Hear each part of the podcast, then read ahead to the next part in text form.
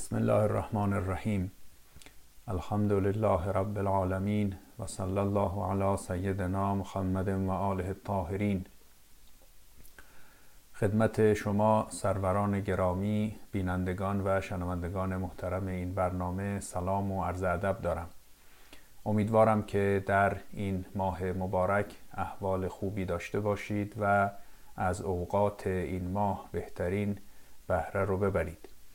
به من امر کردند که طی چندین جلسه در این برنامه مزاحم شما باشم. صحبتی که خدمت شما خواهم داشت معرفی فرازی از کلام نورانی امام علی علیه السلام است در حکمت شماره 150 نهج البلاغه. عنوان سخن رو هم گذاشته ام این گونه نباشیم.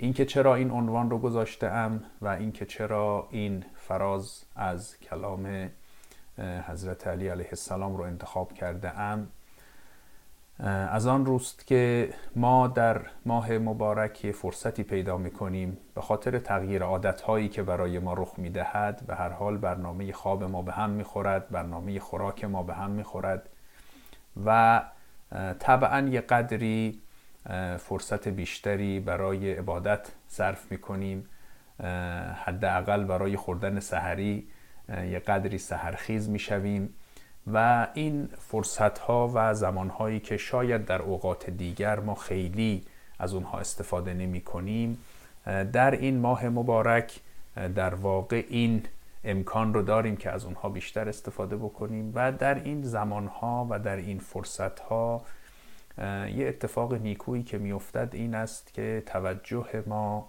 به وجود خودمون هم بیشتر جلب می شود انسان گاهی احوال دیگران رو می‌پرسد اما فراموش می کند که احوال خودش رو هم بپرسد. اینکه انسان از احوال خودش جویا بشود به درون خودش برود خودش رو بکاود و به فکر رشد و خودشکوفایی خودش باشد موانع رشد و شکوفایی رو از پیش پای خودش بردارد. اینها هم نکات مهمی است که مستلزم این است که انسان یه فرصت هایی رو برای خودش در نظر بگیرد یه خلوتی رو برای خودش در نظر بگیرد یه دقایقی رو در طول روز در واقع بپردازد به احوال خودش. و وقتی ما قصد بکنیم که به احوال خودمون بپردازیم یک راه اون این است که ما به اصطلاح یه چکلیستی داشته باشیم یه مواردی داشته باشیم که اینها رو چک بکنیم موارد نیکویی رو در اون لیست داشته باشیم ببینیم آیا اینها در ما هست یا نه. اگر در ما هست که خوشنود باشیم سعی کنیم اونها رو بیشتر در وجود خودمون استقرار و استحکام ببخشیم. و اگر اون نکات نیکو در وجود ما نیست سعی بکنیم که اونها رو در خودمون محقق بکنیم و به سمت اونها حرکت بکنیم. همچنین خوب است که یک در واقع ویژگی های بد و یک صفات نکوهیده ای رو هم در یه لیستی داشته باشیم و ببینیم که مبادا که ما به اون صفات بد دوچار باشیم و هر از چندی خودمون رو در واقع چک بکنیم که اگر هر کدوم از اون صفات بد هم در ما هست در واقع اونها رو از خودمون بزداییم روی شخصیت خودمون کار بکنیم و اگر همون صفات بد در ما نیست خب هوشیار باشیم حواسمون باشد که چه بسا که ممکن است ما به اونها گرفتار بشویم و به هر حال سعی بکنیم که نگذاریم اون صفات بد به وجود ما وارد بشود. در کلام حضرت علی علیه السلام در نهج البلاغه در چندین مورد ایشان یک همچین چکلیست هایی رو در اختیار ما گذاشته اند یعنی یک سری از صفات خوب رو یا یک سری از صفات بد رو در کنار هم ذکر کردند که در واقع یک جای حکمت بزرگی رو در اختیار ما می نهد و ما می توانیم با در نظر گرفتن اونها در واقع کار خودکاوی و پرسیدن احوال خود و بررسی شرایط شخصیتی و اخلاقی و روانی خود رو بر اساس اون فهرست ها فهرست ویژگی های نیکو فهرست ویژگی های نکوهیده و بعد بر اساس اون فهرست ها در واقع این خودکاوی و خودپایی خودمون رو انجام بدهیم. من فرازهایی رو خدمت شما معرفی خواهم کرد اما در اینجا و اون چه که فعلا قصد دارم شروع بکنم در این نوبت حکمت شماره 150 نهج البلاغه است. که در واقع در اون نکات بسیار مهم و سرنوشت سازی مطرح شده است. و بیشتر هم نکات منفی که البته دور کردن اون نکات منفی می شود نکات مثبت. خب من خودم رو البته وقتی این متن رو می‌خوانم می‌بینم که این صفات منفی کمابیش همه در وجود من هست. بنابراین برای خود من مهمترین موعظه است این کلام حضرت. و شما که احوال خیلی خوبی دارید و این صفات نکوهیده در شما نیست حداقل برای شما این فرصت رو فراهم می آورد که مراقب باشید که حال که خوشبختانه این صفات نکوهیده در شما نیست مراقب باشید که یه وقت به وجود شما وارد نشود.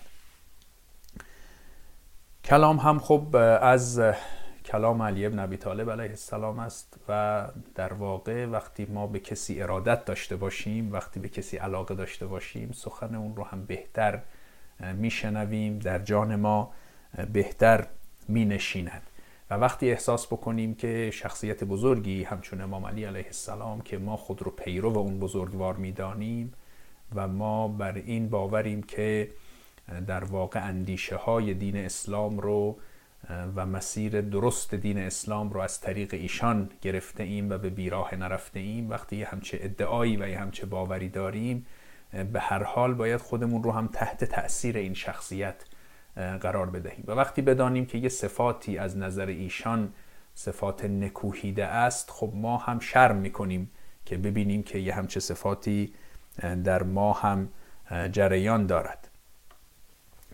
نکته مهم هم پیش از ورود به این مطلب این است که وقتی ما می‌گوییم که یه صفاتی است که از دیدگاه علی ابن ابی طالب علیه السلام اینها صفات بدی است و ایشان در واقع این صفات رو سرزنش می کند نکوهش می کند و دوست ندارد اینها منظور یک سلیقه های شخصی و یه ذوق های شخصی نیست. این نیست که مثلا اون حضرت سلیقش اینجوری بوده که از اینجور آدم خوشش نمی اومده یا از آدم های دیگری خوشش می آمده در واقع ما اتکا می کنیم به اون درک بلندی که ایشان داشته از حقیقت زندگی از حقیقت جهان هستی.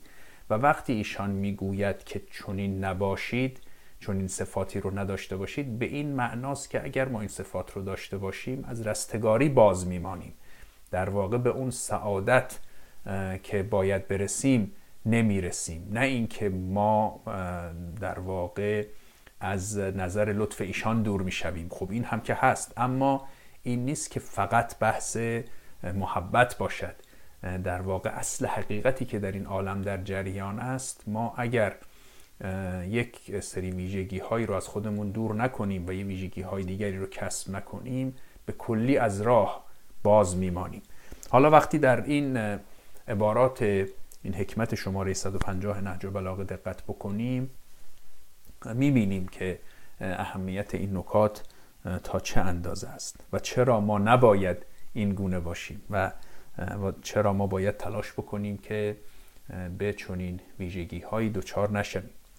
حکمت 150 نهج البلاغه در واقع پاسخی است که حضرت علی علیه السلام داده اند به یه شخصی که از ایشان درخواست موعظه کرده است. شما متن نهج البلاغه رو که ببینید در واقع خود متن متنی که سید رزی عالم شیعی قرن چهارم که گردآورنده نهج البلاغه است در واقع می‌گوید که وقال علیه السلام لرجل لرجل سأله ان یعزه که این مطلب را حضرت فرمودند در پاسخ شخصی که از ایشان موعظه خواسته بود.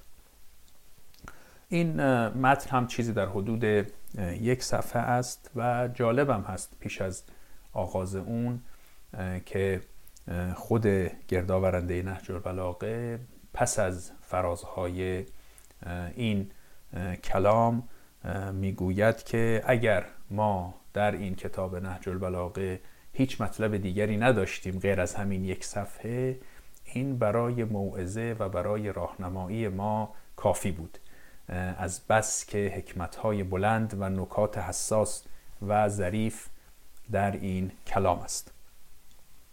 خب من آغاز می‌کنم این مطلب رو. حضرت میفرمایند که در مقام موعظه اون شخص میفرمایند که لا تکن ممن یرجو الاخرت به غیر العمل و یرج التوبه به طول العمل یقول فی الدنیا به قول الزاهدین و یعمل فیها به عمل الراقبین گمان می‌کنم که امروز به همین عبارات فرصت بکنیم که بپردازیم. بعدا در جلسات بعدی عبارات رو ادامه می‌دهیم.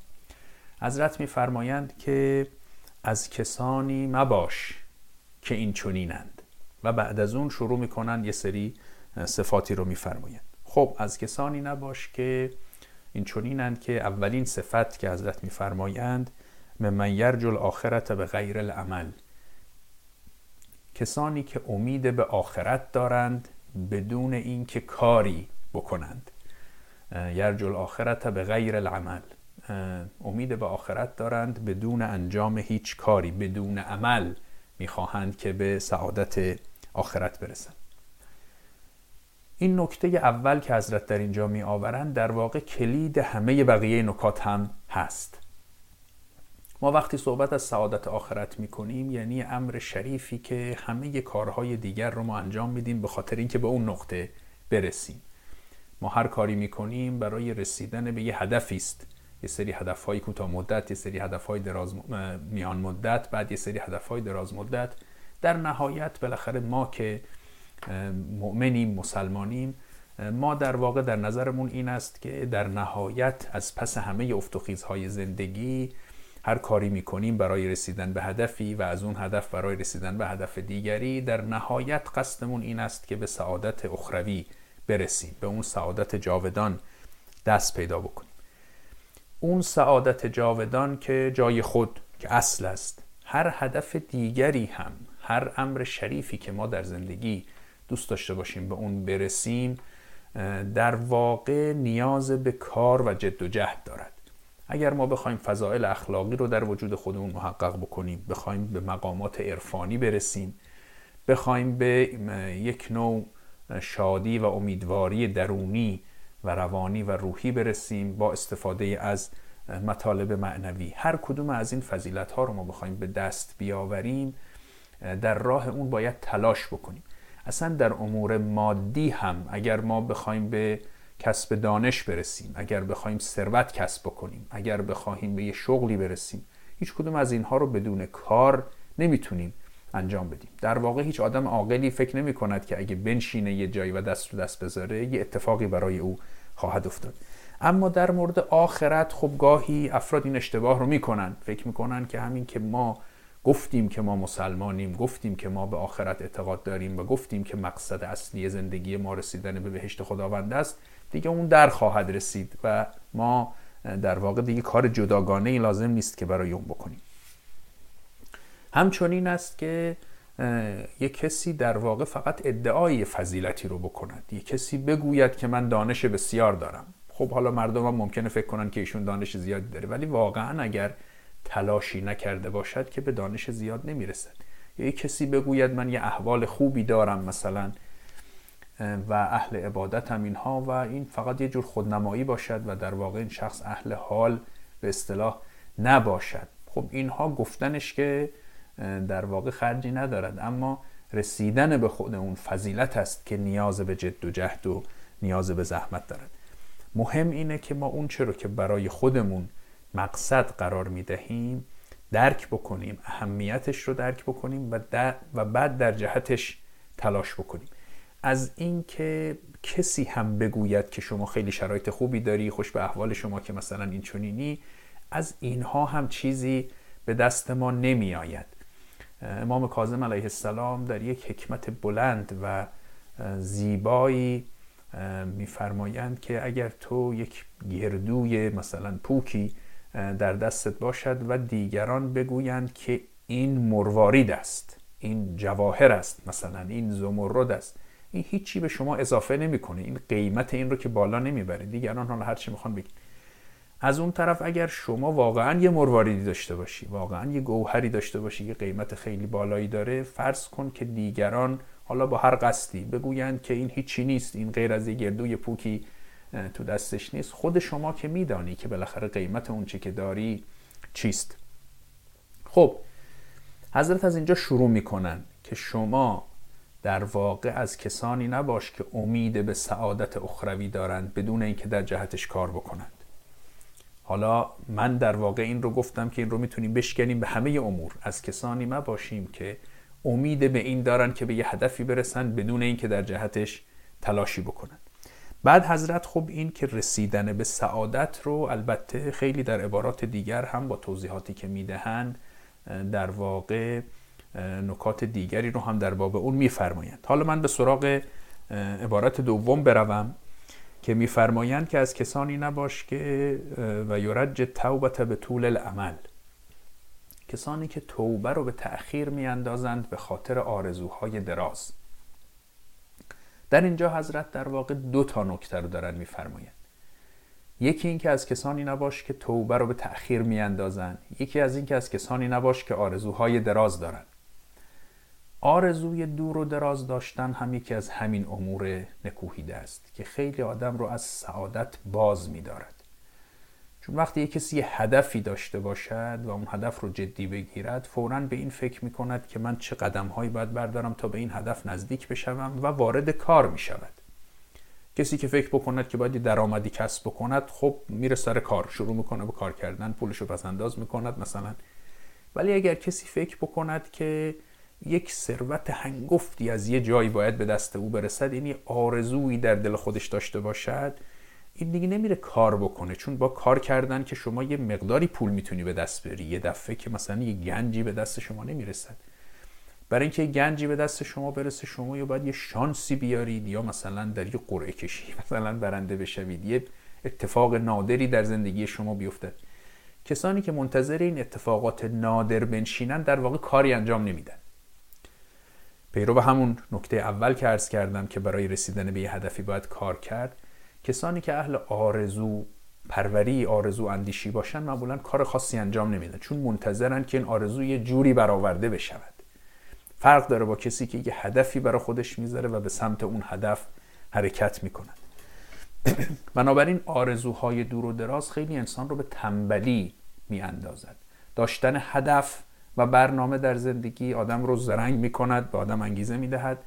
آرزوی دور و دراز اتفاقا انسان رو کسل و تنبل می‌کند و همینجور چشمش به تقدیر و به شانس و اینا باید باشه تا ببینه یه چیزی براش اتفاق بیفتد. و اما توبه که عقب انداختن توبه این که شما برید در حال و هوای آرزو و دیگه توبه در واقع عقب بیفتد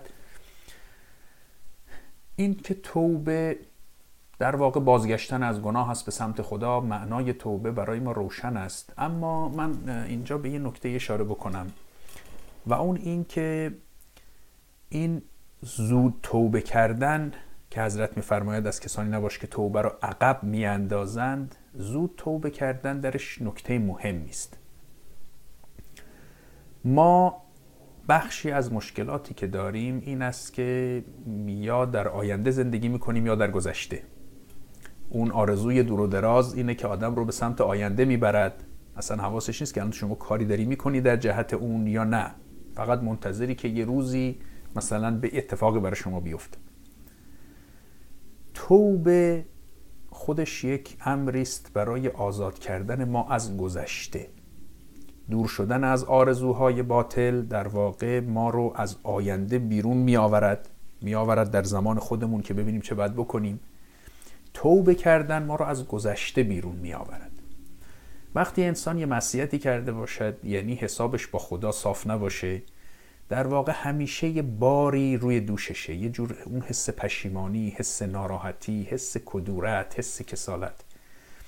وقتی کسی در حق دیگران ظلمی کرده باشد خدای نکرده این همیشه این عذاب وجدان روی دوششه. یعنی کسی که توبه نمی کند خودش رو از بند گذشته آزاد نمی کند با توبه انسان می‌تواند خودش را از بند گذشته آزاد کند. یعنی وقتی کسی توبه می کند در واقع معصیتی مرتکب شده در واقع پیش خداوند توبه می کند حسابش رو با خداوند صاف می کند و ما در خیلی از روایات داریم که مثلا اگر شما فلان کار رو انجام بدهید برای توبه نمازی بخوانید و روزه ای بگیرید به این ترتیب توبه بکنید بعدا شما گناهانتون آمرزیده شده است و می‌شوید مثل طفلی که از مادر زاده شده.